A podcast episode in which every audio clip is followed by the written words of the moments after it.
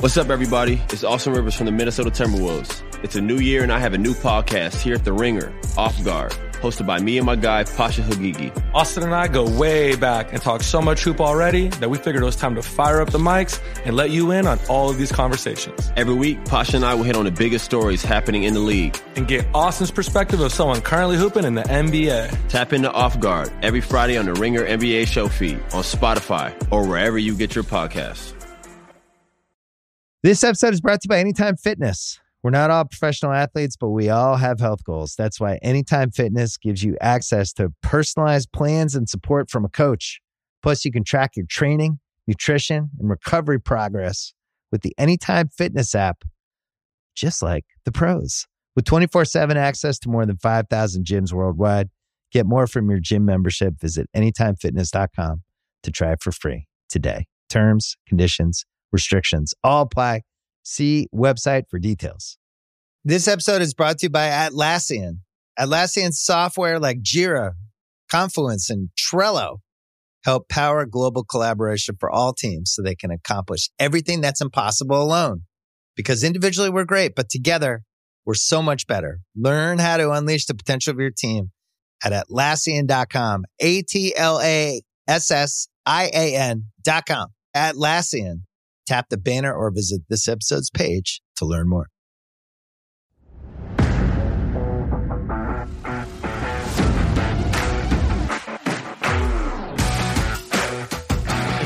Jumped the gun on that music. It's okay. No, I listen. didn't have my thoughts quite in order, and I had something I really wanted to start with and rant about, but I'm not going to. Do you know what it is? I'd actually have no idea now. Oh It's okay. man! That music is a nice little coverall to just wipe the whole world clean in my brain.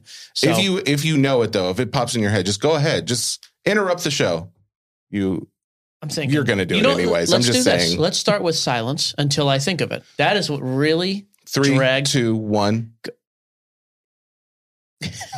I can't. I wonder it. how long. Oh, I don't care. I'll do it for 35 Carlos, minutes. Carlos just cut it. it was, there was no. I'm paid the same. I'm paid the same amount of money no matter what happens here.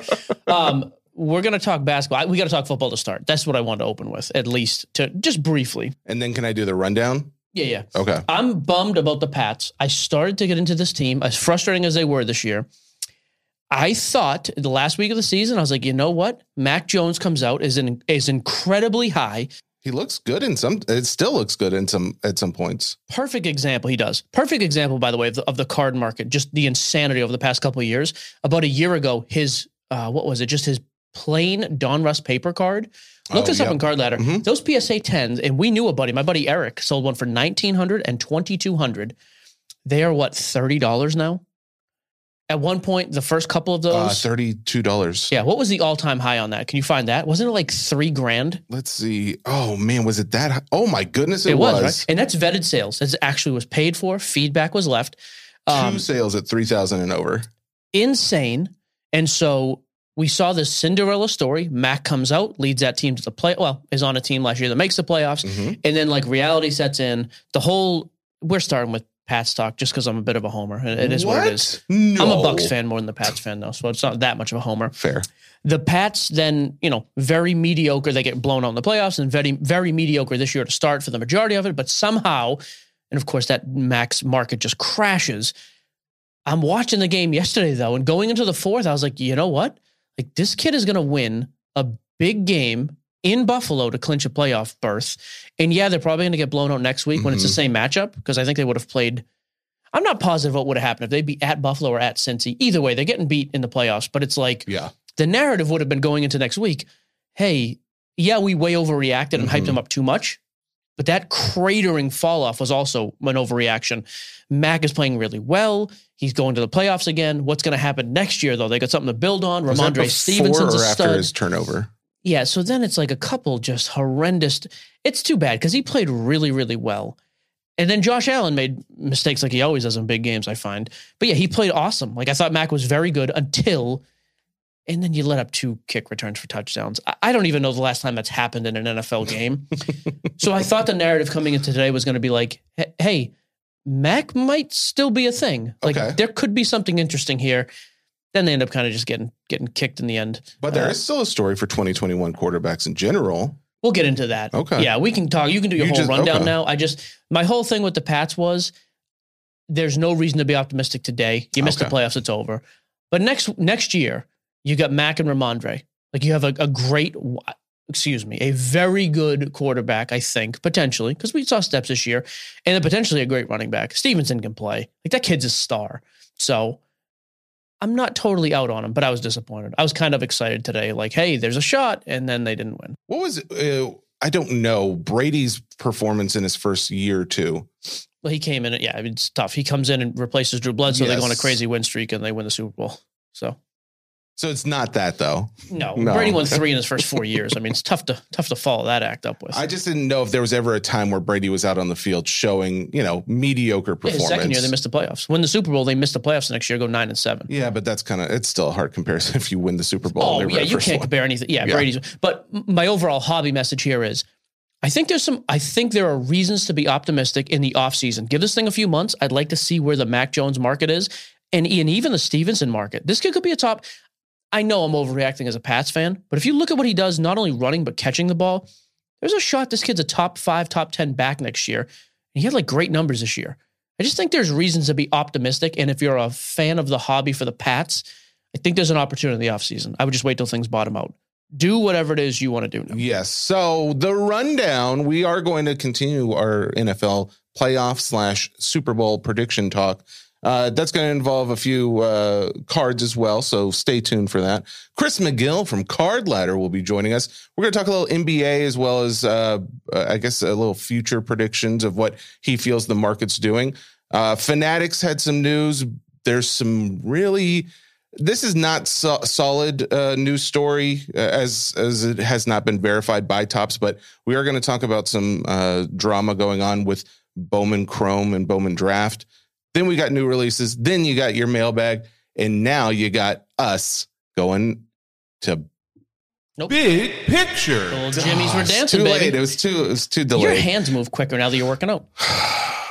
thank you i guess i mean i don't know look you know why it is i'm wearing my workout wedding ring not the heavy one so Lost interest in this topic. Okay, we're gonna Hey, go. wait wait yes, wait please. How was your vacation It was great. We're gonna go game by game. We didn't even get to talk about it. We, We didn't will. banter. I think some. We're gonna get to it. Okay. I think fine. some of these games have major, major hobby implications.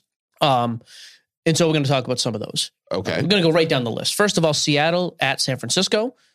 Despite what you might think, I think this has zero hobby inclination unless San Francisco loses. Oh, if well, Brock wins, it's baked in. He he needs to win a game or two, yeah. hmm and I think they will. I think they're coming out of the NFC. Seattle, I don't think there's anything there. Here's a question for you. Talking about Purdy, though, what was the last Super Bowl? Who was the last rookie quarterback to win a Super Bowl in their first year? Roethlisberger? Do you know the answer, or are you just asking me? I'm asking you. I didn't know. I didn't know if you would know because that's. It seems like it would be a big deal. I feel like it might have been Big Ben. Because I mean, in this case, this could be the next one, though. It could have been Ben. Man, I could be missing something obvious, but I don't think I'll I do a quick search, but you keep going. Okay. So, anyways, that game, again, if they win, I don't think it means anything because he's supposed to. If Seattle wins, it's a cool upset, but not enough to make Geno stuff really pop yet, more than it has. So I see almost nothing there. Minnesota and the Giants, of course, a home game for Minnesota is the three seed. I think this game has some. If the Giants win, I think Danny Dimes' market takes a nice bump. Like, I think if you're holding Danny and Saquon, if you're optimistic they're going to win, I think the time to sell is Monday after the victory. Like, that's it. I'm not holding out any hope for them long term. I think they're a sell. For Minnesota, same thing as, as kind of San Francisco. I don't think anybody cares about Kirk Cousins, whether he wins or not. He has to win Oh. more than one. And then Justin Jefferson's already the best receiver in football, mm-hmm. but that price is kind of baked in with him too. It would take more than them beating the Giants for there to be any positive hobby implications for the Vikings. Who do you think is more affected, Kirk or Justin Jefferson, if they win? Because I mean, we've already established that Kirk doesn't really have many cards out there. Because no one cares about Kirk. Yeah, I mean, I guess Justin, but I don't think either one of them are. That's Kirk's my point. never been to a Super Bowl. He's one in three in the playoffs. That's what I mean. I don't think this makes a difference. You're supposed to beat this team. You won 13 games. So I don't think there's any difference there. You don't think that people are going to jump on that train going into next year or anything? oh, next year, maybe, but he's got to win two or three playoff games this year. That's what I'm saying. Well, this yeah. week, Oh, I'm just, talking about just- this week. I'm sorry. Okay. This week, I don't think there's anything Okay. for them to do. The next one though is massive to me. The Cowboys at the Bucks. I, I man, and I'm I'm somebody who's hold my Brady stuff that I have left is not for sale anyways, so I don't care from that standpoint. This is a weird game. In a perfect world, Because here's the deal: I, I have a feeling this thing goes down in flames and just ruins the last twenty years of my life. Um, It- I have other reasons for optimism right now, but if great, Brady but- loses, none of that'll matter after this weekend.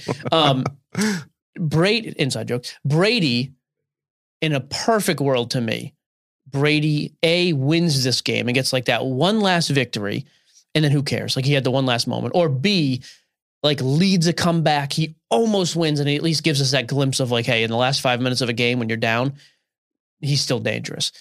I just don't need to see them get blown up by the Cowboys, and that's his last time on the field.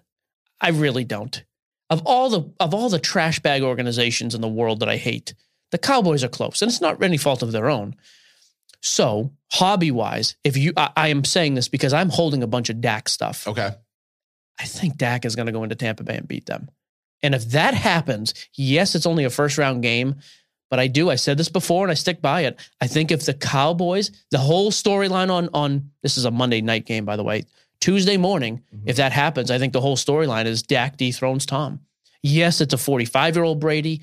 Yeah, that team's been garbage this whole year, anyways. The Bucks underperforming the whole season.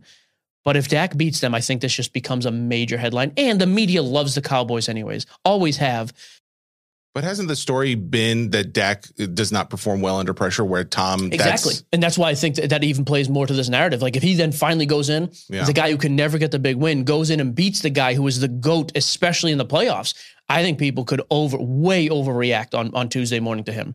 Get But that hair out hobby, of your mouth. Hobby wise, you think that what what helps the hobby better? I think if Dak wins the game, it becomes a whole big thing. And then there's Really? the, the Dak market, I think, takes a But big there's jump. just so much Tom Brady out there. I feel like But overall, it doesn't matter. He's cemented. He's the Yeah. GOAT. It's over. And, and we all know, like at this point, I think most people with a brain are like, yeah, I know the narrative the last 20 years is, I say that word way too much, by the way. I know the keep using it. storyline the last 20 years is Brady's the greatest clutch quarterback ever. Mhm. That doesn't change. But it also, we're talking about a 45 year old now on a very mediocre team playing a team in Dallas that is much, much, that Dallas team is much more talented than them. But how old? I mean, it's not like Dak Prescott is still a superstar, like rookie class quarterback. No, but he's a star quarterback with a big market. If I- he beats Tom, I think this is a major thing for him in the hobby. I think it's a major bump. okay. I do. By and I don't way- think there's any, if Brady wins, I don't think it does anything. And if it, lo- I think there's no impact on Brady either way, quite frankly. So I don't want to refute the things you say because honestly, You you, can try. you know a lot about sports. Um, patronize me. so I did a little quick research. I asked the question: How many rookie quarterbacks have won a Super Bowl? The answer is Thank- zero. Oh, none. Okay. So Ben must have been Zero. second year? Ben, Joe Flacco, and Mark Sanchez have all won, uh, or I'm sorry, have all made the AFC or NFC championships as rookies. as rookies. However, only Oh, that was Kurt 2004. Warner and Hang on a Tom. Brady have gotten to a Super. Uh, I'm sorry, gotten to a Super Bowl, or I'm sorry, won a Super Bowl as their first year as a starter, not a rookie though. Right. 04, the 04 season. I'm getting my years confused. 2004, Ben was drafted. They lost that AFC championship to Tom. That's when Brady went on to beat the Eagles. Okay. That So- makes sense. So if Purdy were to win this thing, he would be the first. and no rookie quarterback has ever even been to the Super Bowl, you're saying? Yeah. Interesting. Okay. which would make to me just over that if that happened, the hobby would absolutely explode for Purdy. See, I disagree. Like he- What? well, dude, his market is already. I, I It's think high, all of that is baked in. He has to go to the Super Bowl. I think his baseline to not have an absolute crash is make the Super Bowl. Really? You Yeah, don't think just dude, one he- win in the in the playoffs? No, that's why I just said it. They they could win this week and I next just week. I'm surprised. I don't think it means anything until at least if his pricing was a little bit lower, maybe. We talked about two weeks ago though. He's outselling card for card. well, he's, he's, outselling down some. But he's still outselling Herbert. He's outselling Burrow. He's outselling Trevor. He's outselling everybody if you go card for card. Some of that is because there's much less of his because he was irrelevant. There's very few. But dude, he's got to at least get there. Anything short of getting there, I think we see a big drop. Getting there, okay. Play very good and win, maybe there's a bump. And even then, short lived because I think people still look at it after the fact. Come March 1st, yeah, he won a Super Bowl. Yeah, he's a good young quarterback, first rookie to ever do it. Mm-hmm. He's priced higher than everybody else in the history of this game at this point. I think there's still a drop no matter what. I would like to see what his value is. If say even he won, I would like to see if the cards in say Prizm next year when those when they finally come out, if they're actually as high. If you could compare those to the Justin Herberts and Joe Burrows out there. Because You're I, saying his Prizm rookie later Yeah. I got you. yeah, exactly. Oh, that would be interesting because it'll be after the fact. The season will be gone. Then what is it? Okay, that's fair. So, anyways, but it is still just uh, just an interesting note. Wanted to go back to that. We can go over to uh, yeah, last three games in the AFC. Yep. Uh, Buffalo. This is a major, major on one side. If Tua plays, which is a big if, Carlos has his little fingers crossed there. He's pumped. I agree with what Carlos said off air that if Tua plays, they got a shot. Um, if Buffalo wins, it's a nothing story. Again, Allen has to win more than a, a wild card to do anything for his market. okay. But if Tua somehow plays and wins in Buffalo, that's that's a major major thing. And quite frankly, based on what I saw yesterday with the Pats, and I, again, I know everybody's in love with with Allen, and I think he's unbelievably talented. He made a couple throws yesterday that like five other people in the history of the game ever make. He, he's unbelievable. Mm-hmm. I still don't trust him to win big big playoff games. I also don't view this as a big game yet. I don't know that Tua is going to be the Tua who had a winning record this year. Yeah, to He's come coming off back. his 47th concussion in the last nine hours. Yeah. Um, but if so, if Buffalo wins, whatever, nothing. If Miami wins and Tua plays, major, major hobby news. The next game, same thing. Cincy, uh, Baltimore's at Cincy. If Cincy wins, good. But we've seen this out of Joe. There's no hobby movement there, in my opinion. If Lamar Jackson, look this up and see if he's going to play. By the way, or Carlos, if you know, I'm curious if Lamar Jackson is playing next week. Seemed yesterday it was totally questionable. If Lamar plays and comes in, this is the same as Tua. He comes in and beats Joe Burrow, Joe Cool, Mr. Young, awesome, clutch quarterback, which he is, I think Lamar's market takes a significant jump, which I think is great. They're saying truly do not know if he's going to play. Yeah, that's kind of what I've heard about Tua. So I think both of those are reliant. The only game this week that I think, no matter what, there is a great positive hobby movement for somebody is the last game. The Oh. Chargers at the Jags, I think, is major.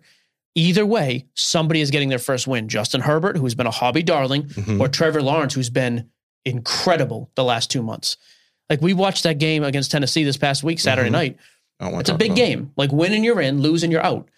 And the kid played unbelievable. Uh, he made some really, really good throws. So one way or the other, we're going to see one of those guys with a big win.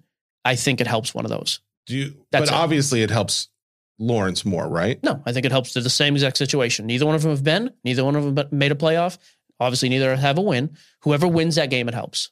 I just would think that Justin Herbert has, I don't know, like I, I Lawrence has fallen quite a bit, and Herbert has not fallen uh, as much. He did fall, but he's had a little He's- bit of a rebound. A little bit. So it but just makes me think that Lawrence gets the better kick. the difference, though, is if Herbert wins it and looks really good, it's like, hey, we've been saying this. Yeah, we cooled off on him Maybe for a year. he year. really is. Right. Yeah. So that's Okay. it. The only other NFL story, and then we can talk about uh, one other random thing before Chris jumps on. Watching Rodgers, and we've seen this narrative before. I like the word narrative. It's an episode- Storyline. Carlos, there's the episode name, narrative. um, is that you know a- after last season, Rodgers was leaving. He's going somewhere else. Um, I watched that thing yesterday. I know we're making a lot of a little. I forget who it was. The player for uh, Detroit comes up says, "Hey, are we going to Oh, exchange jerseys?" He's like, "Hey, I'm going to hold on to this one." Then he had a pretty emotional walk out and then walk off with Randall Cobb. Like even at the end when they're walking out of the tunnel, leaving the field, the camera guy went to get in front of him. He's like, "Dude, get." He like waves him away. He's got his arm around Cobb and vice versa. Yeah. I'm wondering if that was his last game in Green Bay. This is a narrative we're gonna. Which I mean, but that's the that's the same The thing. next that, time I say narrative, you hit that bleep button or you're fired. I. Nope. that's Nope. the one. Nope. Hit the No. other one. Try it again. No, it's Try, not. a, try a different one. Okay, I'm gonna try it. Hey, Man, is I- it? this is why we need to be back on YouTube. Watching those Jimmys dance on the soundboard is impressive. It's not that impressive when I can't actually get the. There, There it you is. go. If I say the word, no, no, my point to you. You didn't do say it. you didn't say know, the but I was setting you up. Narrative. Okay, go ahead. If I say the word, na- Is that not the word? Um, so we're going to hear about this story for the next four months. Like, I, I don't think anybody really cares. Anybody knows anything, but it is kind of wild. If Rodgers goes to a team next year as a contender, I think it'd be unbelievable for his card market. But we are beyond speculating to even say that's going to happen. That's it. I don't want to talk about football. It just anymore. makes it the whole story though. If Rodgers goes somewhere else, it reminds me of exactly what happened with Brady. And granted, Brady did go and win a Super Bowl, but Rodgers isn't as good as Brady. I mean, I mean, postseason, no, but he's coming off an MVP. I mean, as of last year, yes, he had a step back he had two year. MVPs, I think. He's got four total. I mean, the guy's unbelievable. If he goes to a contender, like a team that's already legit playing well, You can't tell me they're not top three to win the Super Bowl. But I mean, him. to watch Aaron play this year, or excuse me, Rodgers, it felt weird calling him by his do- Christian don't, name. Don't do that again. Um, to watch him play this year would make me his Christian name. it would make me feel that this is not the Brady of of old, yeah, but Brady in twenty, or uh, not the Rodgers of old. uh, but Brady me. in twenty nineteen, they came off a. Oh, they came off the loss to the Titans. They look like garbage. yeah, I mean, and then he left. I, he had a very average season. It, I, it was, I agree. There was that a- is actually similar to the narrative of Aaron Rodgers this year. You're late. It's okay. you didn't say it. So I don't mind. I'm curious what happens. Okay. Let's talk about one other random thing now before we go basketball. uh, Pick we any went, other thing on our on our on our sheet here. uh, we went to Gatlinburg. it's not on the sheet. Hey, did you see what I Jesse, did there? Nobody we weren't wants there. to talk. It was fun. We just uh, did you enjoy nice. your time? It was nice to de uh, decompress a little bit. Not that everything was super stressful around this time, but it's nice. You didn't. You weren't on your phone constantly. I wasn't on my phone constantly. Well, you, if I was, then you were. I was I just trying to be Made nice. a great effort to leave it down. You I know did that. too. But anyways, nice to be with the family. Got to walk I the en- streets. Got some donuts. You did some dancing. Did a little dancing. I enjoy taking like I took like two days in a row where I did nothing Yeah. card wise. I was pretty happy about it. I, I like to really just get away from it. So yeah, I, I had a fun I time. got sucked into a anything. couple Facebook chats, and that, Oh, that's yeah, my you problem. I need to just stop. Oh yeah, we reading didn't it. even address that. The people last week that got upset, like you can't believe you're telling people to pump up eBay auctions. I stand by what I said. And, and by the way, I listen to a million different podcasts a week. I'll use Simmons because obviously he's like my podcast inspiration and the whole the whole first place. The reason this thing's a show. God, why Like didn't Bill says marry some him? stuff, and I and I think to myself, I hate that take. What a stupid subject, whatever. And you know what I don't do? Stop listening. I just listen to everything because I like to hear like things I don't agree with, things I do agree with. The outrage in the card world, though, when people hear something they don't like, Well, Oh, to be fair, it was like three people mainly, Oh, but I mean, still. three people live in their parents' basement. But it is funny how three people you can get praise from sixty people, and then three people say something uh, opposite to it, and it's just like that's all I can hear. That's all I can see. Yeah, people got really worked up about like us encouraging people on eBay. So first of all, that wasn't the context. The context was people are trying to really cash in on Damar cards. take advantage and of take a advantage very of bad a- situation. Yeah. Whereas other people went through legitimate charity, um, the legitimate charity, charity listings, auction, yeah. and they sold for a ton of money and got paid for because eBay monitors those, and great. But the guys who were trying to take advantage, like we were reading the listings live at Yeah. the time of the show, they were already bid before we said a word. People just bid them out of control because the community was like, you know what, we're going to make sure these don't get paid for. that all happened I don't before have- we ever said anything. I don't have any sympathy for you. And I and I'm sick of the people after the fact. Well, you know, I mean, I was going to send it to charity anyways, a portion of it. Right. A $3 card you're now going to get $800 for, but you're sending 10% and you're a hero. I'm good. Like I, I don't have any I stand by it. I will double down on that take. Yeah. And I dou- and I, my stance has not changed. It was But what's same with- beautiful is, is if someone doesn't agree with that take, that's fine too. Just move on. But the thing that makes me, I just find it funny that people are like, I don't like that take, so I wouldn't listen to the show again. But that, Do you again, just that wanna- was like Do one you or two just want to listen to people that always agree with you? I find that boring. Um, but I double down on what I said. Someone like a Hank Aaron, a Bill Russell, something like that happens to an older person. Sure. I view it totally different. Do what you want. Yeah, like yeah, yeah. sell it, buy whatever. But a tragedy happens to a young guy. Yeah, my moral judgment, my moral compass. I can't believe you talk about this. We talk about everything. I think it's just stupid. To, I, I think it's a greedy, scummy look to try to cash in. Then I stand by that. I don't care. Go complain on Facebook and wear your sweatpants happily. What's the next subject? Oh, we got Chris coming on. I made nachos and Gatlinburg. Oh, we did do that. That was a big thing. We did the tinfoil over the sandwich table. that Gatlinburg story. Tinfoil over the whole table. You've seen, I saw, I've only seen it on TikTok before, but we gave it a shot. It's super easy. You just pour chips on a table, Mm-hmm. you pour your toppings on there, and then you just melt some cheese. Why don't you have a food podcast? Honestly. Dude, I mean, here's the thing about I know making your own out of- melted cheese. Yep. You put cheese and milk into a boiling pot, not even boiling, heated, and then it makes cheese sauce. Who knew it was that easy? Well, the tough part is scrubbing out, which mean your wife had to do for the pan because Well, God knows you I weren't cleaning it, that. so- thing. Oh yeah, the fact that you carried the one bag of trash out yesterday. When we got in the car, I literally Okay. told Hannah, I was like, Dear Lord. I told Hannah, I was like, I I'm no one super- said take all the trash. I was so happy. I told her, I was like, hey, Jesse always does the same song and dance where he happens to get up late. He's always the last one up the day we're leaving. He's the only one who takes like a long shower and gets ready. Oh but he comes out God. yesterday and he I- carried the trash out. Stop it! I hate you. You It's a compliment. You purposely wake up so you can be the white knight, the hero. I'm going to wake up early. I'm going to do all this so I can blame Jesse for not doing it. I would have done it. We had to be out of there by 10. There's no way you were we getting that had done. plenty. Well, you had plenty of time. I'm happy. My point is, you carried a bag, and I was happy. And you did,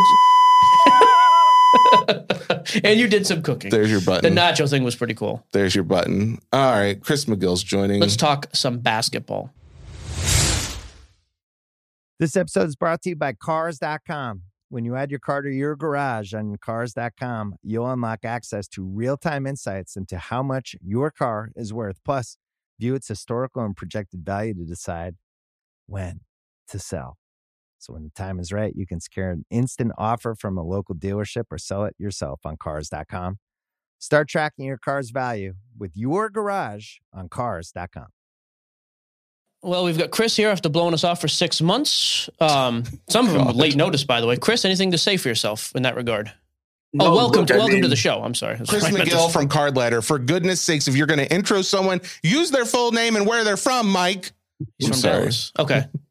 Look, I mean, ever since you guys won Influencers of the Year, I've been intimidated to come onto this show. I knew he's holding on to this. He's joking. This is a thing. He's not happy. So, look, I'm back, but uh, look, I'm nervous, I'm a little intimidated. So, just take What? me easy on me, right, you look guys? like an angel. You're clean shaven. You got the white light behind you. It's like a halo over him. I was going to say, I didn't know if he changed something about his hair. That's what but, it is. Oh, man. he got rid of you look it. He didn't change bro. it. He got rid of it. It's the first time I did any grooming in three months, as Mike astutely notices. Thank you. Well, you look solid, bro. Keep it up. Um, I do want to have a serious question. Then I have some things I want to rip him about. can't imagine. There's this some is cool new features. No, Oh, no, this oh, is this is real. Card Ladder actually has some cool new. And again, Card Ladder is a sponsor. We talk about, but this, these are two features I actually use. So I've been I, I find them nice. The first is a little book thing next to the pop report. Yes. There's that, and there's the scanning. yes. Could you tell us about these two things? Yeah. Well, the little book thing is going to take you to a full blown pop report for whatever card you're looking at. And that was made possible by GemRate, who we've collaborated with to do that. Oh, that's cool. Now, is that a, a work in progress, by the way? Because I noticed it's on some, but not all cards, uh, where it's showing, you know, PSA, BGS, SGC, and CSG. It must be. Um, or maybe the card you're looking at doesn't have a population report for all the different companies. That could be too. Oh, okay. Interesting. But like, let's say you're looking at the 89 Upper Deck Griffey, which is going to have every company will have graded it. You're going to be able to see a lot of stuff. You're going to be able to see how many, you know, SGC 10 pristines there are. You're going to be able to see how many PSA 10s there are. You're going to be see, you're going to be able to see how many of the total population got a PSA 10. What's the gem rate? And it's all neatly laid out for you on a screen. And then you can quickly click from one grade to the other if you want to see, you know, what the price information is on different grades. I think two would be a cool feature is like if you put like maybe at the top, like even though I'm looking at say an SGC 10 of a card, if you put the all like the gem of the total gem population of that card. So if it's a 10 here, a 10 with PSA, a 9.5 with BGS, uh like I don't know. I think that would be a nice feature to be able to know exactly of all the cards out there, how many am I how many have actually Do been some graded? math. Yeah, I know. It's I could do some math. My but- point with this though is I, I like this feature because obviously you know this, Chris. Like pop has become a, a catchphrase in the hobby now, especially with new stuff. Like, hey, this card is only four months old, super low pop, and people are trying to charge outrageous money. And it could be confusing in the past and difficult because, like, you know, there are only 91 PSA 10s. Maybe, maybe this is a really low pop card.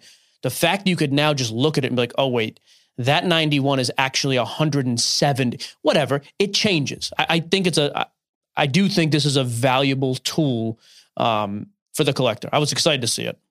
It is. Uh, uh, two thoughts here. One, Jesse, not only is that a great idea, Mm. Well, Yes. it already exists. It's already on there. Shut. What? So great idea, useless power of observation. great, great Okay, idea. You stole it from us because we do it.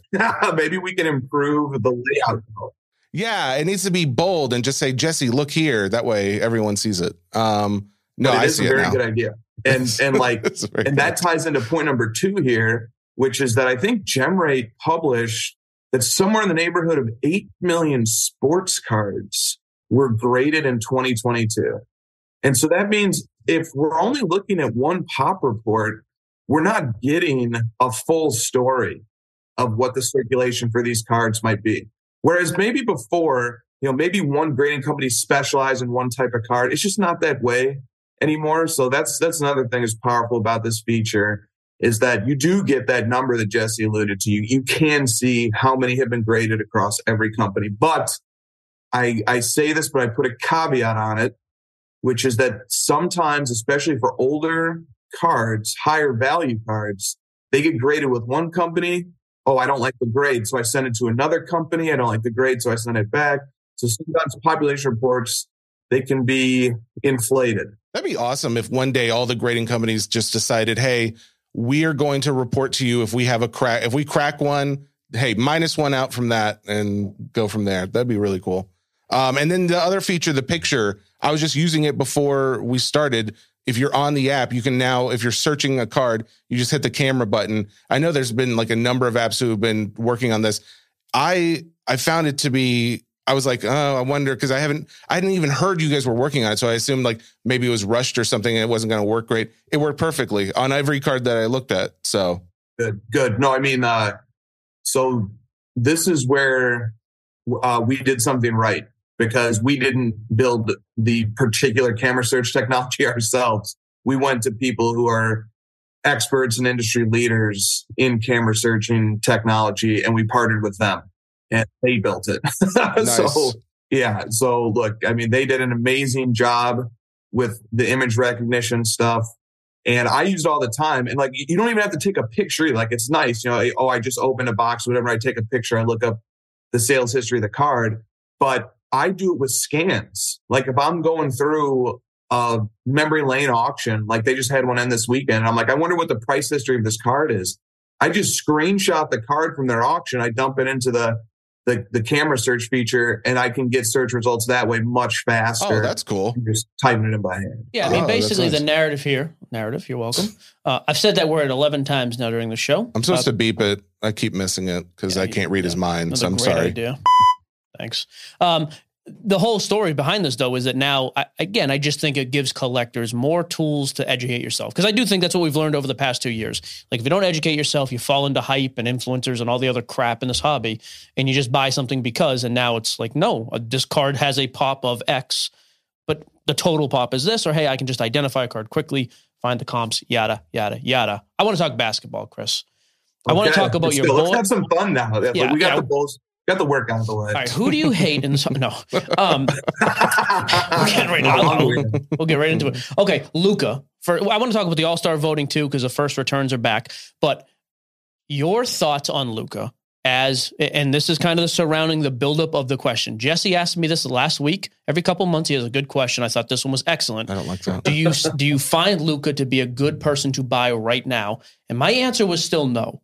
I still think he's too expensive because I don't know what he does to live up to the hype. But I'm curious what you think. You're a, you're a native Dallas man, a Dallasonian. Well, and to be fair, you guys, I know Christina does, but you also love Luka. Is that true? Uh, love might even be putting it mildly. Too mildly. Yeah, okay. Yeah. Okay. It's weird. Just to clear. Head to toe. Head to toe with Luka for him. uh, I think that people who want to buy Luka cards, like myself, are in a shitty predicament because on the one hand, his card prices are too high, way too high. But on the other hand, I mean, we want to collect his cards. You know, he's playing really well and etc. So I don't know. Maybe there's some opportunity in the crevices of you know the hobby, lower end products. You know, stuff that gets overlooked. Maybe there's not as much of a risk of taking a beating on that stuff but it is. It's just tough, man. You know, even last year, as the the market had pulled back significantly, he still has that logo man RPA from NT sell for three point one two million dollars. It's just like that's crazy. You know, how do you has this ship just sailed? Like, how do you get into collecting a player who's hasn't won an MVP, hasn't won a title, and already has a card worth over three million dollars. Yeah, that's tough. my fear, Chris. Like, what does he have to do to to hold his value? And my thing to Jesse was like, dude, he's got. A, it's not a playoff series. It's not two.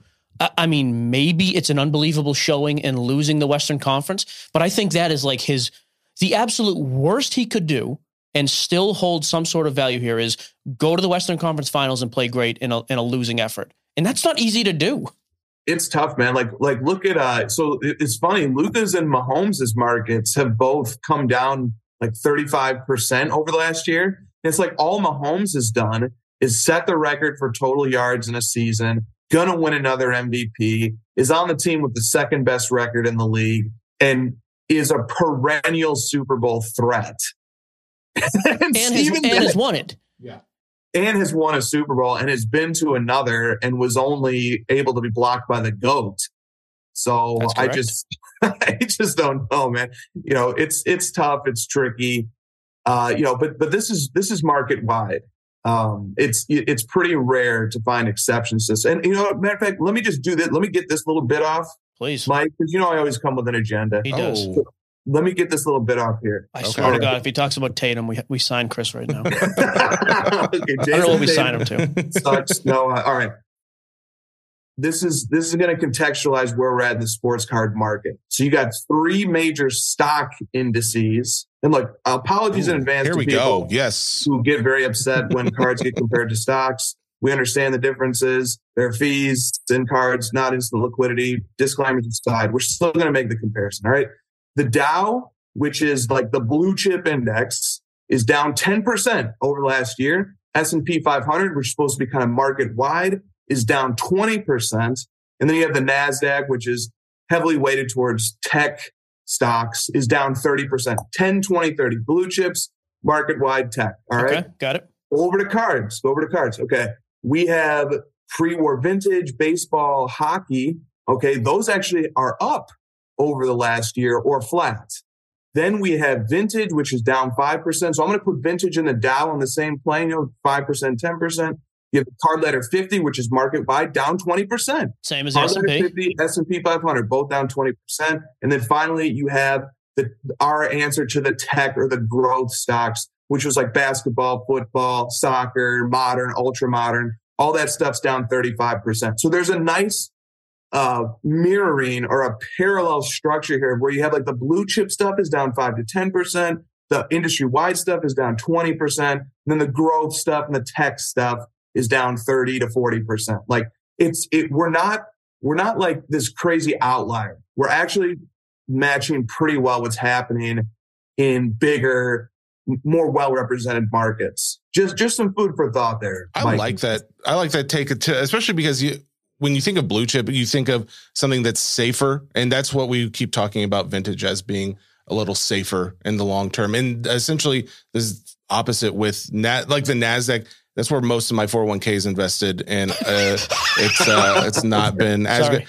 Thank you, Michael. Um, but it is funny that I've never heard that take as far as comparing all of NBA baseball and basketball, or I'm sorry, and football to that because it is really the one that is the most looked after, the most hype uh, affects it, and therefore it's going to be it's going to have a drop if everything else is dropping. But the opposite is true too, though. If the market starts coming yeah, back, that's the most. That's, that's the biggest win. That's going to come back hard, and that's why I keep you know we've talked about it over the last couple months. Is like when do you get in? Because of course, timing the market is never advised in the stock world, and I would say the same for the card world, timing the market can be very difficult to say, oh, I'm waiting till the bottom. Well, you may be at the bottom or it may still be coming, but either way, we are we've seen a huge, like you said, 30% decrease.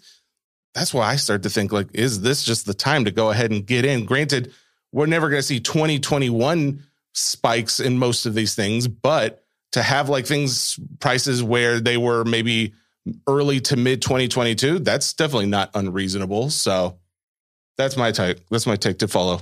Well said, Jesse. It's also just like a little bit of comfort food, I think.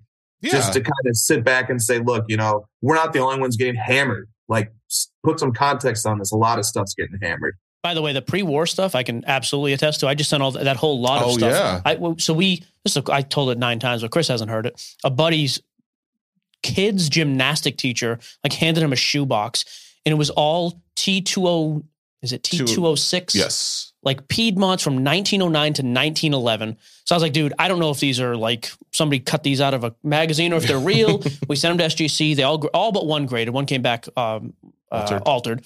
But I sent them over to PC. They're actually up on auction now, and like three or four of them out of the 25 are already with like seven days left above the past sales. Oh, really? Yeah. So I started thinking, I wonder if people are doing what I'm doing, which is like, like I don't know what to buy for modern stuff that I want to hold for more than a week. If I buy it and I flip it quick, I don't care. But a lot of the other stuff, I'm like, eh, why would I risk it right now? I can probably Sure. wait. So I've been going back. Just like I'm going to buy something for my sets. I think a lot of people are doing that, which would kind of explain what we've seen. To so. hear that it's above what the last sales are, Dude, that one is pretty cool. One of them's like 400 bucks already. It, and it's so funny because like it's I say it's pretty cool because in the last year that wasn't the case. In most cases, like you're fortunate to get what it last sold at, Yeah, yeah. maybe a little below. But it is so funny to think like at the beginning of this podcast, you couldn't make a sale that was less than what the last thing that sold. No. Everything was above it. But yeah, Right. it's a cool look, time. I mean, the, the pre-war vintage thing is like, like uh, honestly, in the hobby, sometimes we're like passing ships in the night that don't even know each other exist. When you talk about different categories, you know, oh, I'm into football and basketball, modern players. I have no concept of what's going on with set collectors from the 50s and 60s, vintage baseball or something. But pre-war, pre-1945, that index and card ladder is up 30% yeah. Oh, over the last Okay. year. And if you adjust that to how the market as a whole is performing, it's even more impressive. And, you know, st- 33 Goudey stuff, the T206 Piedmont stuff. I'm not an expert in these categories. I have to learn about it on the fly as I research and like add these card profiles to, to the card ladder database. But it's, it's remarkable. And so, and, and you say like, what does this mean for the broader market? Well, think about this. We don't publish these stats, but I'm going to give them here in an Ooh. SCN exclusive. Oh, Do we have a breaking news sound? Beep, beep, beep, beep, Hit a- beep, hit a beep, button. beep, Hit the beep, red beep, beep, Hit the- beep. Emotional damage. There you go. Okay. That's Perfect. the one. Chris, take it away. with great consistency, the overall secondary market that we track, which is Goldin, PWCC, all the big auction houses, eBay, MySlabs, with great consistency, there's roughly $200 million a month spent. 200 million a month. And that hasn't changed. You can go back to March of 2022. You could go to September of 2022. You could go to December of 2022 that number stays consistent even as prices on certain items come down on most items have come down prices in certain categories like pre-war vintage have come up the amount of money being spent on the secondary market for sports cards only singles stays consistent it stays at 200 million That's interesting.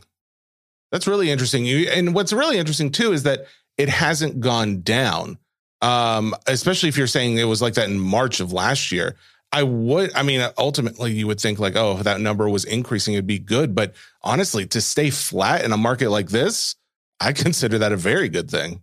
Me too, Jesse. Me too. And you know, I wonder, like, you know, it's been observed that there has been a glut of high-end items coming for sale, especially in the last quarter of 2022. You look at these incredible, you know, the Goldin Elite auction, PWC see Premier auction, see six-figure cards all over the place. And those cards have been coming down in value. So maybe it's just like there's just this glut of them and like you know, people are spending more because there's more cards available. But, but or on the other hand, maybe there's just this $200 million well that we can draw from every month. And the more cards we flood into the market, the less value each of those cards have. But if that supply ever pulls back, that $200 million is going to have fewer cards to spread around to. We might see some price recovery. Just a thought. All right, so we kind of hit the market. I, I wanted to end with this little segment. So uh, again, this is called the first returns, like the early voting for All Stars. Um, my contention last week, which I stand by, is we're going to start seeing the football market at least start to cool off. Overall, some guys are going to. You win your playoff games, you keep advancing, fantastic. But in general, half the teams are already gone because they're not making the playoffs. More than that, the team's going to get eliminated every week. So I think we're going to see a, a slowdown there. Baseball eh, prospecting is its own world. So I don't think there's any correlation to that. But baseball in general, it's the offseason, a little bit quiet. So I think people so I think we're going to start to see the attention really starting this week and going forward, more attention spill into the NBA. Whether that's true or not, we'll see. But let's just work off the contention that is true. Of that $200 million well. Can we work off the narrative that that's true? But the narrative is the narrative of basketball. And the narrative is there's narration here. And so that's the baseline. Like, hey, guys are going to start paying a little bit more attention. And especially with guys they think are going to make a run or are going to be able to buy and flip or whatever. So I, I want to pull a couple names. Let's just do it like this one through 10. One, you wouldn't spend a dime. 10, I would throw money at these guys because I think there's return. Oh. Uh, in the next four months, so between now and the finals, We're just talking about their hobby, not like just hobby. Yeah, Yep, just okay. hobby. And some guys I don't care. Like some of the really obvious guys I'm leaving off. LeBron, Curry, we talk about them all the time. Luke, you know. Um, but here's some other guys. The second highest vote getter in the in the West for front court was Nikolai Jokic. They call him the Joker. never heard of him, but okay. nickname. Chris will tell you he is statistically one of the greatest players of all time, and he's correct. Interesting. Simmons said he's better than. I think Simmons made a Larry Bird comparison. I, I almost quit. We're gonna get fired. no, he didn't say better than Bird. He said maybe better offensively. Oh, bro, yeah, again, erroneous and egregious. Erroneous. Um, so I'm curious, like where you're at with Joker. Joker Oh, values. well, first of all, Yeah. uh, it should be disclosed. I'm a huge Jokic collector, minted as of a year or two ago. I I just became a huge fan. And I, as I look back, me and Christina moved to Dallas to watch the Mavericks. We should have gone to Denver. You know, they're 26 and 13. They look like they're gonna do it all this year. But took him to- I took them to win the championship. By the way, they're going to beat the Celtics. No, no problem. Hmm. Interesting. We'll see. that that's a tough matchup for anybody. The Celtics is, but yeah, I, Jokic. I mean, okay. Here's the thing, though. Like, I was watching a break last night of uh it was uh Mamba Mamba breaks late last night on Instagram, and look, they were going through Prizm Basketball 2019-20, and they got excited when a Trae Young Tiger Stripe came out. And they got a little bit excited when a Steve Nash Green Scope came out. And they got super excited for the Jordan Poole Red Scope rookie that came out. But of this Prizm choice break, the the one guy that they uh a Jokic uh blue, yellow, green came out, and they were just like, "Oh, Jokic, that's the MVP," you know. And then they just put it down. It was just like that kind of encapsulated where Jokic is in this hobby. He's respected. People know he's a great basketball player, but they're more excited for a Trae Young second year Tiger. So make of that what you will. But as a Jokic collector, I'm not ever expecting to see a day where him getting pulled, you know, makes the chat go wild in a Is there anything he could do? I'm asking They both win of a you. championship. But even a then, he- he's got championship. some But stuff. like, you've always said like big guys don't get the I was same going kind to of say love. he's got some stuff again. Here's a good example. It's a third year card or fourth year card of his, but I bought a select green auto of his. I think it's number to 49. If that's anybody else, it's, it's big money. I think it was $104.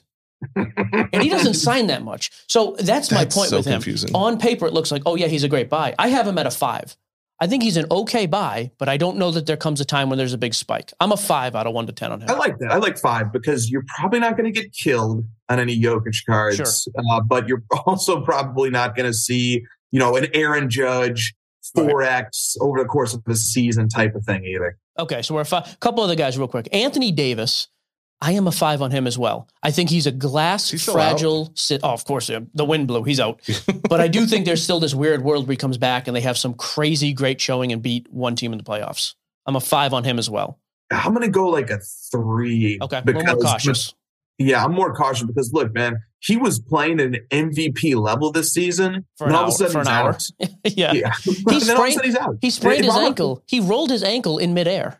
That know, was the greatest Against- injury. against Jokic too. I think. Oh, But who doesn't I- play defense anyways? I mean, how does that happen? what? So like that's the thing that would stress me out so much as a collector is like I just want to watch if I'm collecting an active player, I want to watch these guys' games on League Pass. Yep. And if this guy's out for one to two months, I, oh, Okay, Just- so you're low on Davis. What about Yeah. Zion? I am actually a little high. I'm, I'm like a seven, eight on Zion, just because of how low his pricing is. And that team right now is still, I mean, tied for the well, the third third best record in the West. I think there's a weird world he wins a playoff series and like stays kind of healthy. man, uh, one playoff series. This this team has been playing without some combination of McCollum, Ingram, and Zion for the whole year. Dude, if they had full health, are they not the one seed? I think they would be contending for it quite quite closely. The, again with Zion, you have the injury concerns. That would stress me out as a collector. Uh, but he's such a special player. Like Zion is doing stuff in this league on such little NBA experience because of the because of the injury history that he's had. Like this guy, you just put him on the floor and he's like superstar level. Zion has the greatest true shooting percentage career figure of any player in NBA history. That's how efficient this guy is when he just steps on a floor. He's currently voted number four for the front court in the West. I thought that was interesting. I thought I didn't think you'd have that much love. People love him, yeah. But I mean, yeah. everyone hated him just a few months ago. So no, everybody everybody was mad at him. Yeah, for their cards not being more valuable. But but people love Zion. But look, Zion is a risk reward equation. If your risk profile, if you can if you can tolerate a lot of risk, because yeah, Zion absolutely explode in playoffs. You know, don't let the Pelicans get to the Western Conference Finals. This hobby is going to be uh, very excited. Okay. Almost made a crude metaphor. Thank you for cleaning it up, Chris. Because you okay. A couple other names: Lauri nice. Markkanen, one through ten. By the way, uh, who is that? I saw that guy. I don't. small, small forward for Utah. I came up with the Bulls got traded away last year. Okay. Yeah. Well, he had a rough go in the NBA until this season, and now he's absolutely exploded. I don't know if it's sustainable, Mike. I'm gonna let me just put him one tick below Jokic. I'm gonna put him at four because I think it's a very similar equation to Jokic, but he just doesn't have any of the hardware or any of the accolades. So let's just see. I'm like a one on him only because his pricing recently has gone up, and I look at Utah, who's been on a, a I mean, they started off unbelievably hot for whatever reason. Now they're out of the playoffs as of now. I don't like his upside, so eh, I'm kind of average there. Sure. Next guy. Uh, SGA, Shai Alexander Gilchrist. Uh, by the way, I'm a one on him as well. I think he's a great player, but his pricing is already solid, and that team stinks. Dude, he had a card sell for almost a hundred thousand uh, dollars. An NT Emerald out of five RPA. I don't think that's wow. terrible though, because like if he ever gets traded to a contender, because I don't think you're bringing a star to Oklahoma City, like that guy becomes the number two on a championship caliber team. Fair, uh, but I don't very, like him now. Very good. No, I, I, yeah, he's very, very good. But I just, I don't know. Maybe Oklahoma City, you know, remember they've got Chet Holmgren waiting in the wings. Yeah. They've got a lot of picks. It's a longer term play. There's, there's a real risk that he's not going to be worth what he is today, six months from now in the hobby, just because the energy will have dissipated at least temporarily. So if you're in for the long term, I give him like a six or a seven. But if oh, you're in for the short haul, two, three range, just because it's I don't I don't see how it gets any better. Like the the Thunder don't even look like they're going to make the play in right now. Yeah. Okay. I'm kind of okay. Uh, two more and I'm done. Uh, I'm going to tie these two together. The Nets boys, KD and Kyrie. Man, you know, I really uh, felt bad for the people who were, you know, harmed by Kyrie's comments. Let me just say that. So, uh, Kyrie scares me a lot. And uh, but you know what? He is the number one. If I'm not mistaken, he's the number one vote getter among guards in the East. Correct. Mm-hmm. The All Star. Yep. I mean, like Kyrie has a fan base out there. Uh, Durant is playing at MVP level, but now he's out for a few weeks, which is annoying as a collector but you sympathize. But you know, maybe it works out for the best. Maybe it becomes look, look, the Warriors made that run last year in no small part because Curry missed several months, was able to be on fresh legs for the playoffs. Clay was coming back off multi-year injury. He was fresh for the playoffs. And Draymond missed time and he didn't play as, as heavy of a workload. It's like if you can have fresh legs for the playoffs, that's such an advantage. If the Nets can somehow line up their injury luck, they've already proven they can rattle off 12 or 13 wins in a row or whatever it is. If they can get healthy at the right time. I like them. Durant's prices have fallen so low, Mike. Have you seen this as well? Oh, that's the thing. So, like, I went in one of my famous moves in 2020. I bought uh, like 60 or 65 of those PSA 9 Topps, uh, the white, white border, border, which, which again, they, I, I paid 400. I moved a bunch for 500. Now they're 50, 60 bucks. But that's my thing. But just to show you, he's a first ballot Hall of Famer today if he retires. He's probably top 15 on almost anybody's board all time. They have the second best record in the entire NBA, and he's the second vote getter behind only LeBron. Like at some point, I think people start to pay attention, and I do. And again, I'm not saying they ever get that card or any of his other cards get back to where they're at. I also famously bought two of his Topps Chrome PSA 10s for six grand a piece. Sold one for 11.5. I still kept the other one. I think those are a thousand bucks now just to go back, that white border, you know, it's not 50 $60 though, right? The PSA 10? It's a PSA. Oh, 9. it's a nine. Yeah. I apologize. But the Topps, but I do think at some point it's like, hey, wait, wait a minute. Ooh. These guys could win in the like still a good team. So I'm I'm kind of a buy on both. The Kyrie thing only because of his popularity. The fact that he was the I think he has the third yeah, he does. He has the third most votes of any guard in the NBA behind Luka and and Steph is amazing. And KD, I thought everybody hated KD, second most votes in the league. Fair, man. I'm Man, optimistic almost. very good. Yeah, it's- it's PSA fair. 9 is at $37 right now. So Yeah, they're selling Okay. Facebook all day for 50 bucks. One silver. Yeah, they're $50 cards. Uh, dude, the East though, man. I look at Cleveland. I look at Philadelphia. I look at obviously Boston, best record in the league. I look at Milwaukee. You know, I look at Brooklyn. Like the the East is tough. It's tougher than the West this year. The West. Who in the West are you scared of? You know, Denver, Memphis, New Orleans, and Dallas are your top four. Like, oh my god. That, that's why I've said would- about Zion, dude. Like if if I told you right now in a series who beat Zion without any question, if, again, if the Pelicans are healthy, I think the Nuggets, I think beat them, and I think the Warriors. I don't care that they're the seven, eight seed, whatever. I, I don't mess with them. Other than that, I think they have a 50-50 shot to beat any other team in the West right now. Oh yeah, absolutely. Which is wild. Absolutely.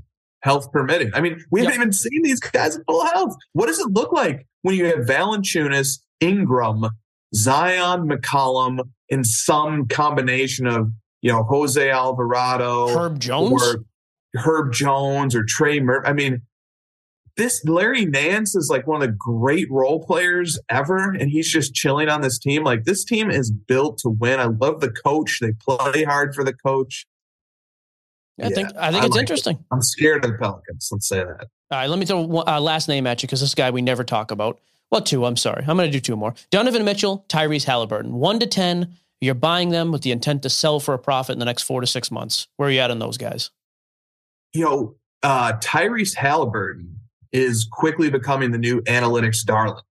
So, Bleacher Report writer Andy Bailey does a tweet once a week where he looks at all the advanced numbers, compiles them into an average of their rank in all of them. He looks at Raptor, he looks at ESPN Real Plus Minus, looks at all of them, compiles them. Tyrese Halliburton is fifth, fifth, the fifth best player in the NBA per the catch-all metrics from Andy Bailey. That's ridiculous. That's prodigy level superstar ascension. And they're winning five Yes. games above 500. and nobody thought the Pacers were going to be anywhere close to a playoff team this year.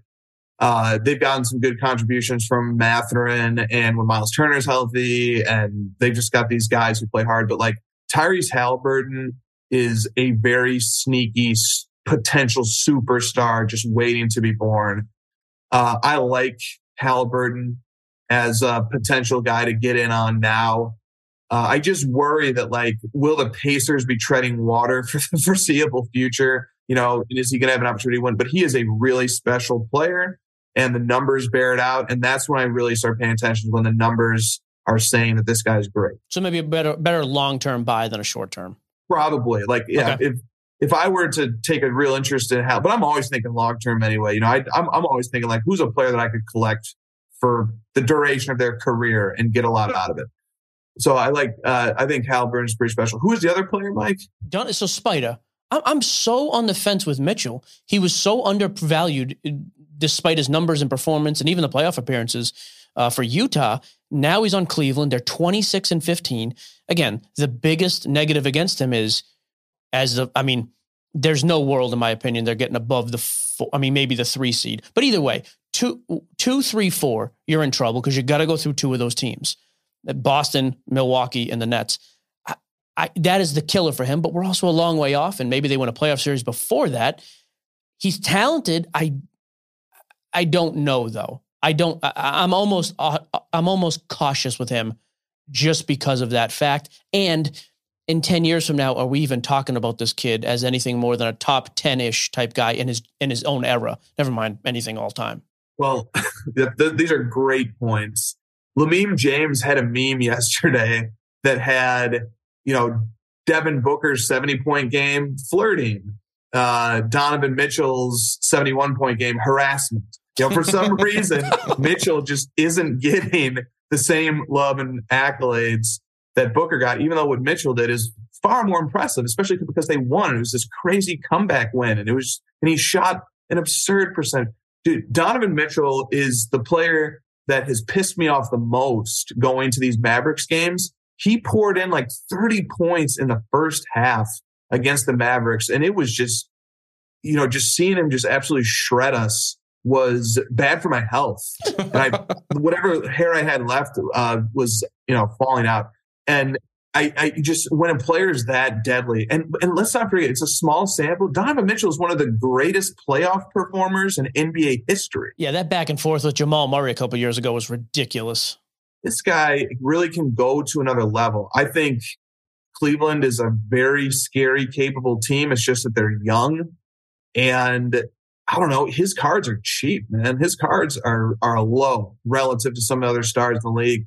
I think he's a fringe MVP candidate, but he's just in, in today's league, in order to be MVP, you need to do it all. You need to be getting a bunch of rebounds. You need to be dishing a bunch of assists. You need to be able to score. You need to do it on high efficiency. And like guys who are just like primarily scorers or, you know, primarily, uh, uh, you know, playmakers, but you can't do it all. It's tough to get that MVP conversation, I think. So I don't know if he'll ever get to that, but he's just a special, special player, man. He's, he's so, when he's on, I don't know if there's anybody better.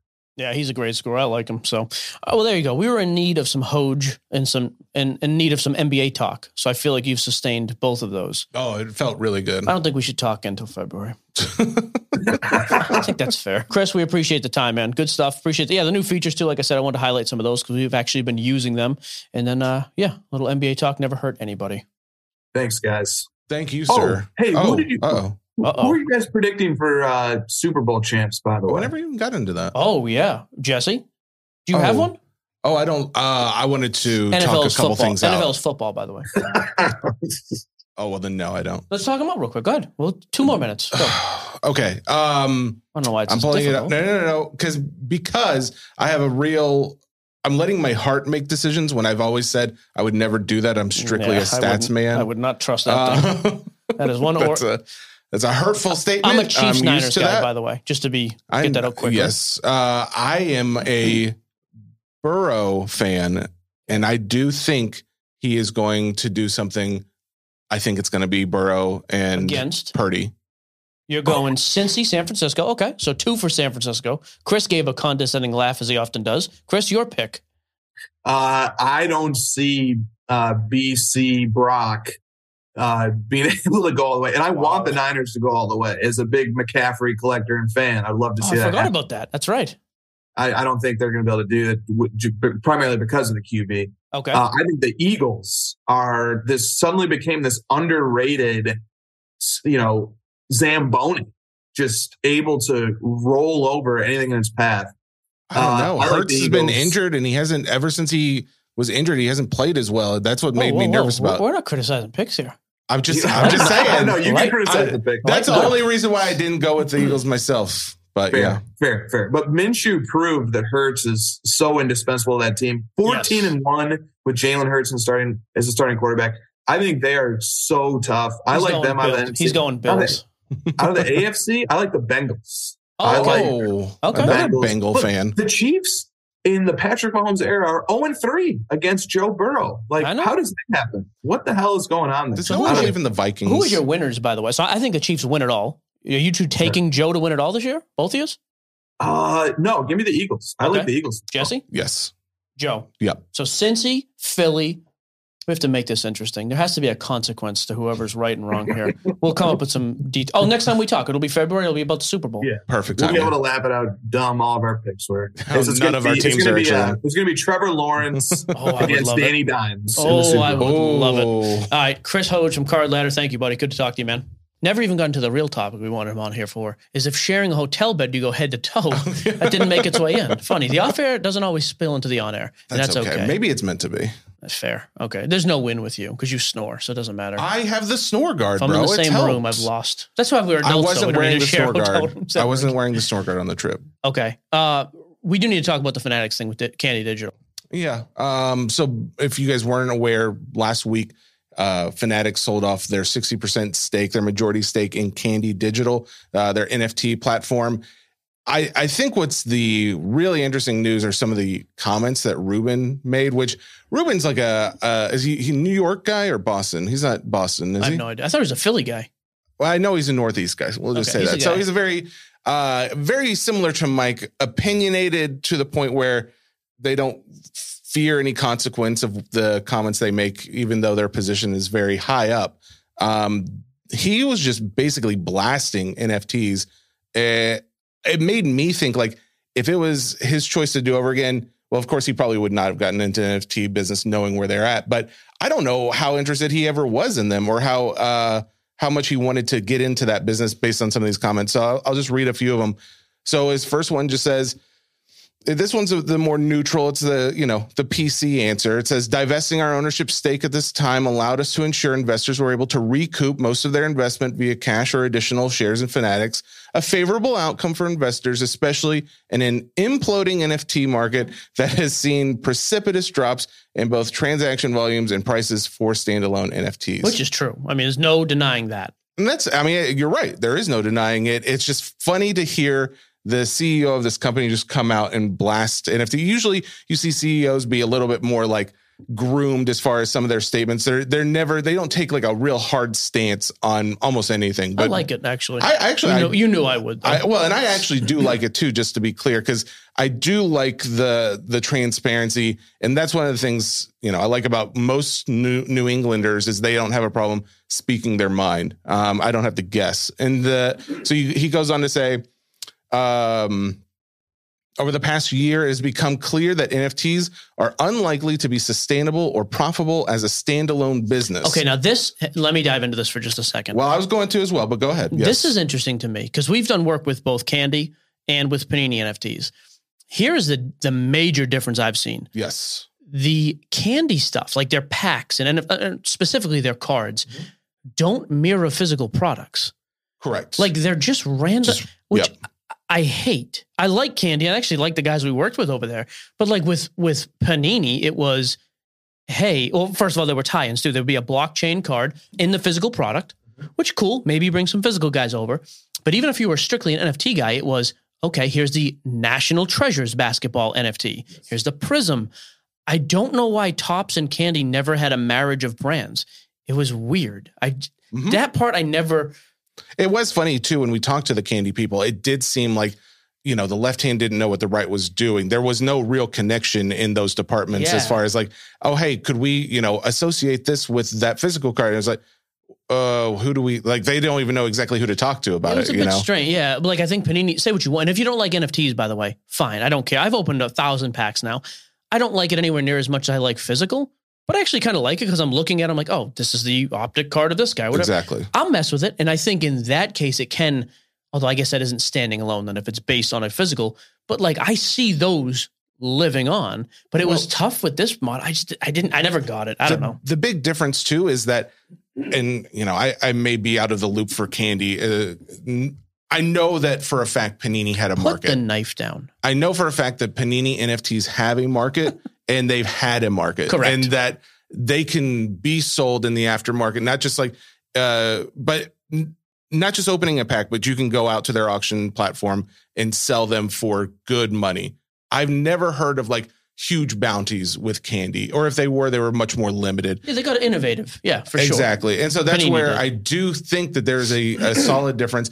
Rubin went on to say, aside from physical collectibles, you know, trading cards specifically driving 99% of the business, we believe digital product, products will have more value and utility when connected to physical collectibles to create the best experience for collectors. So he does agree with that statement as far as like get something involved where this has some association with the physical side of things the the thing that I think that everybody needs to do, and Panini's already doing this to some extent, is some mm, utility. There just needs to be a utility, whether that is to get a physical card Or, the tickets. Remember they were doing that game tickets or Yeah, yeah. whatever the case may be.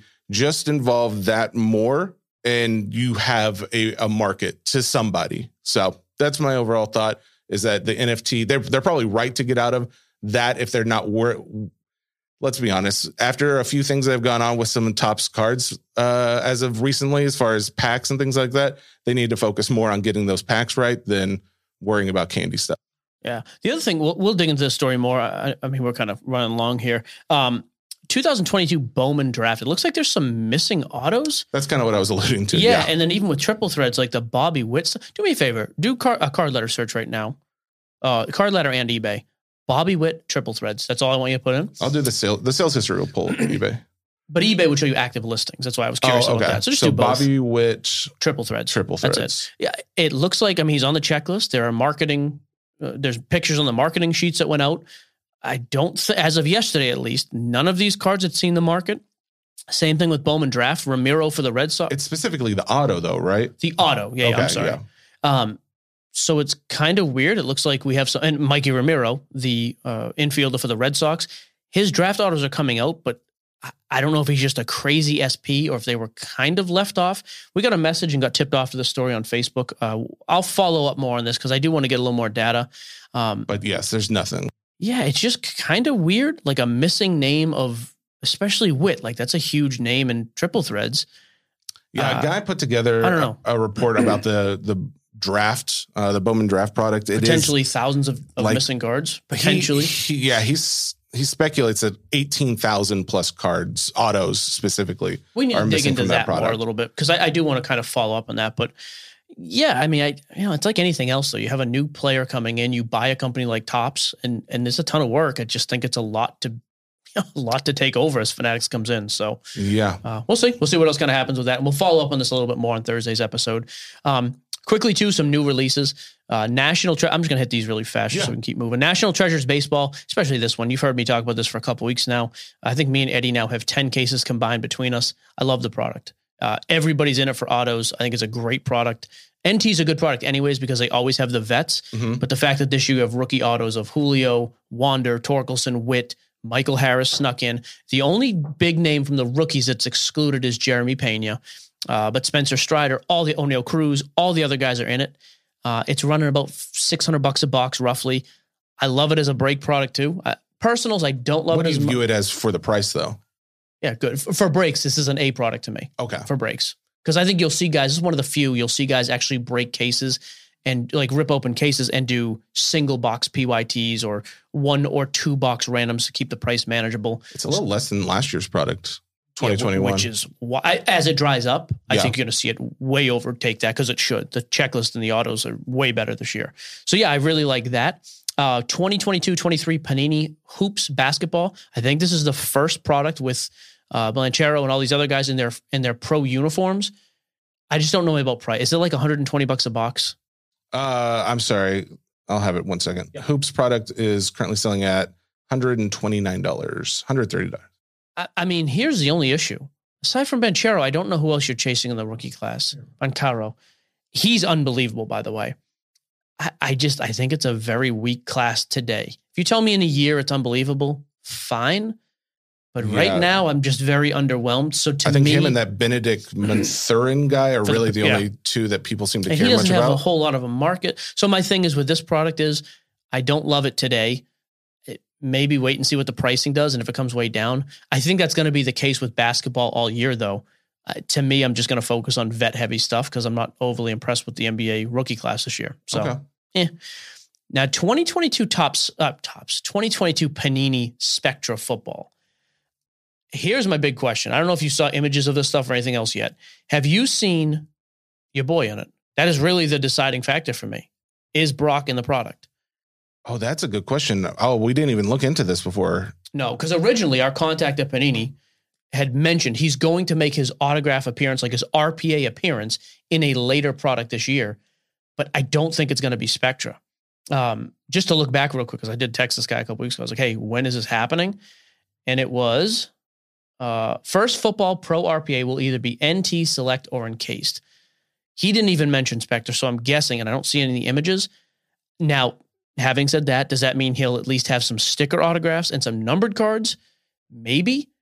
Um, again, an, yeah. because here's where I'm at with Spectra. I think it's a good. I think it's a good product. I don't know that I'm going to go. Well, give me the pricing. Actually, that's probably more more important. Yeah. So pricing on I a forgot how to speak the last three minutes. I apologize. on a hobby box of Spectra, six hundred. 900. 900. Man, give me the box breakdown if you would. four autos, four memorabilia, seven base or parallels, and then one insert. Nine hundred bucks. Do you have twenty twenty? 16 cards per box. Trying to find the. co- Okay, so I mean to put in perspective, twenty twenty one, you're talking twelve to thirteen hundred. So it's way way cheaper than that. It also is loaded with vet stuff, which I like. I mean that's a good thing. I don't know that you can touch the stuff purse. Again, this to me is probably one. If it doesn't have a Brock in there, the rookies. I mean, Kenny will sell pretty Yeah. well. You know, Desmond Ridder played good yesterday, but he's certainly not like selling through the roof or anything like that. I don't think anyone cares about Malik.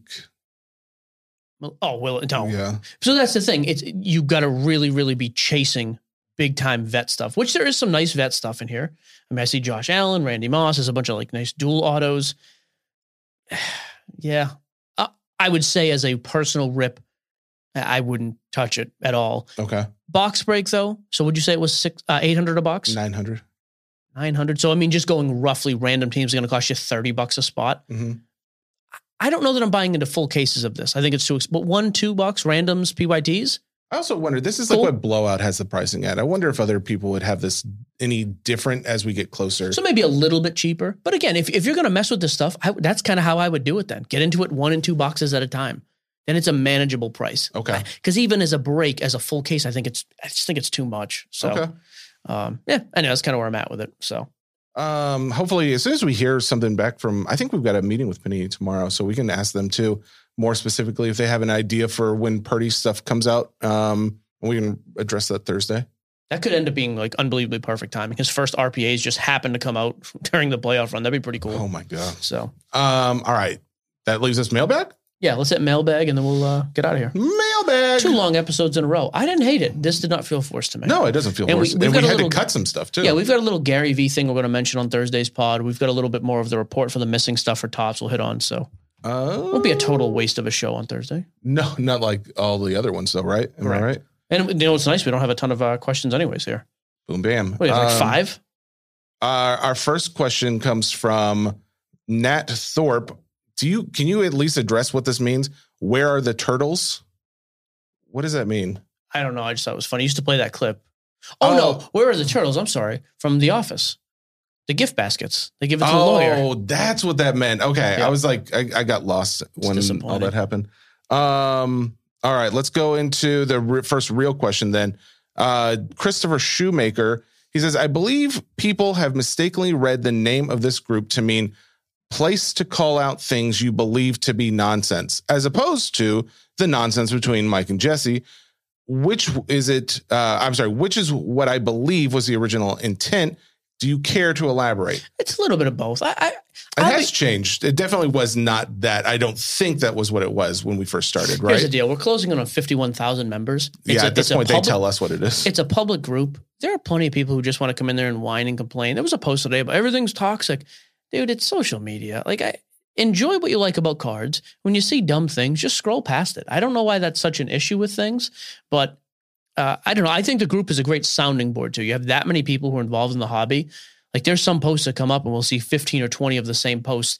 Um, you know, or we'll ask about specific products. What's the feel of this product? And we'll get 300 comments in an hour. Mhm. I think it's a great place for that to kind of get an overall, you know, hey, what does the hobby think about X? Well, I, I I actually am pro the idea of using the nonsense term in the sense that it's not negative in every case. Like I would have thought, like, oh, well, that's nonsense, which means bad. But a lot of these guys are saying, like, how crazy is this? Like, oh, that's completely nonsense. I just pulled Yeah. this 101 or whatever the case may be. So call it, use it however you want, is what I think.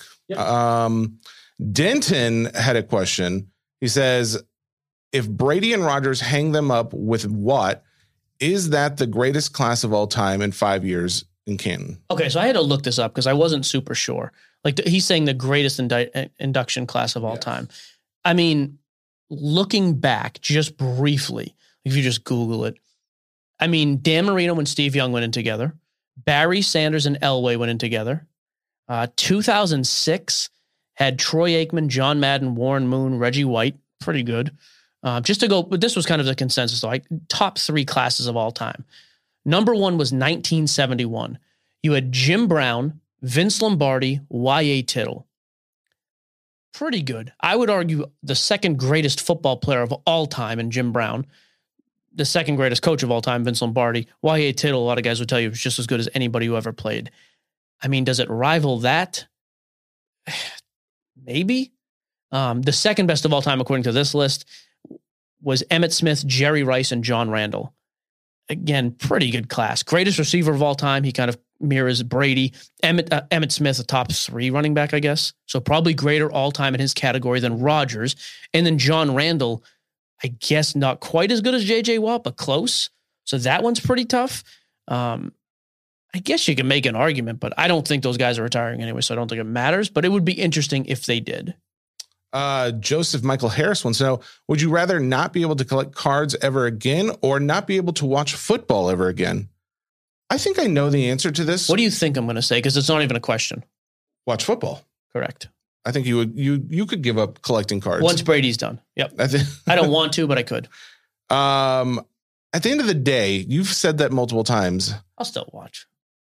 I enjoy other other teams now, but not not like the past. Like I watch every Bucks game. I could just see you going back to the Patriots though. Like that would be a, Oh, I team. will for sure. Because like I've seen Mac's since day one. I like the coach. I still Mhm. like some. Def- although the defensive players like McCourty, I grew up loving, is gone. Slater's probably gone. But yeah. Anyways, Uh, Joseph has a secondary question, which for a three name guy is usually uh, unprecedented, but we'll. I don't like it. that we answered one. If money wasn't an issue, what's the first thing you would fix in the card world? Interesting. I I be I'll be honest. I don't know. We've had this question, at least something similar. Yeah, no, I'm always trying to think of like a different take on this. Like, Actually, I did have a take. you take. it. The idea that we are seeing errors in production and Oh. cards coming out is just it shouldn't happen. And I think that either means we need more uh just more bodies Yeah, more out there QC. or yeah, or just more people handling this thing from a top down approach. Just like make sure everybody has everything in line. So that and that just means more uh, and better employment. That's yeah, that's a good answer actually. Yeah, I think to me it'd be yeah sim- similar with product like work out clear distribution lines and you know because money's not an issue, so resale's not an issue. So have everybody get accessible product without flooding the market. Yeah. Um, let's see. Casey Lee, if you couldn't get a player's rookie card signed for whatever reason, what would you consider or look for in an alternative card? So not a rookie. I would just go then with a low a super low numbered card. Oh, just low number. Yeah, like for me, a matter of fact, I, I dealt with this. This happened right before Bill Russell died. When I came back, I was going to send off a Russell card. I had the Cousy rookie I was going to send. I didn't have a Russell rookie to send, but I had his second year Prizm Gold Refractor. Oh, I was okay. like, oh, I'm going to send him this card Yeah. to sign because that's not. So if and if that's the case, if you're not going to do a rookie, find a super low numbered card or an awesome patch card or something just super unique. At that point, does it even matter if it's like a second year, like a say it's a second year Prizm card, but it's not a numbered or auto or anything like that? Nobody. Oh, it makes The- a huge difference. A base card signed is not worth anywhere near like that gold card. Yeah, yeah, yeah. That's what I mean. Okay, so you would. There's no reason to get a second year card that's not numbered or autoed. If you don't have one of those, he's saying send it off to get autographed. Yeah, Yeah. yeah. if your only option is a second year base, it's still an autograph card. Send it off. Better than nothing. Sure. But yeah, I would say if you can go more exclusive, more low numbered. Yep. Justin Durant feels like tons of people have jumped on the wax boarding think you train. meant hoarding.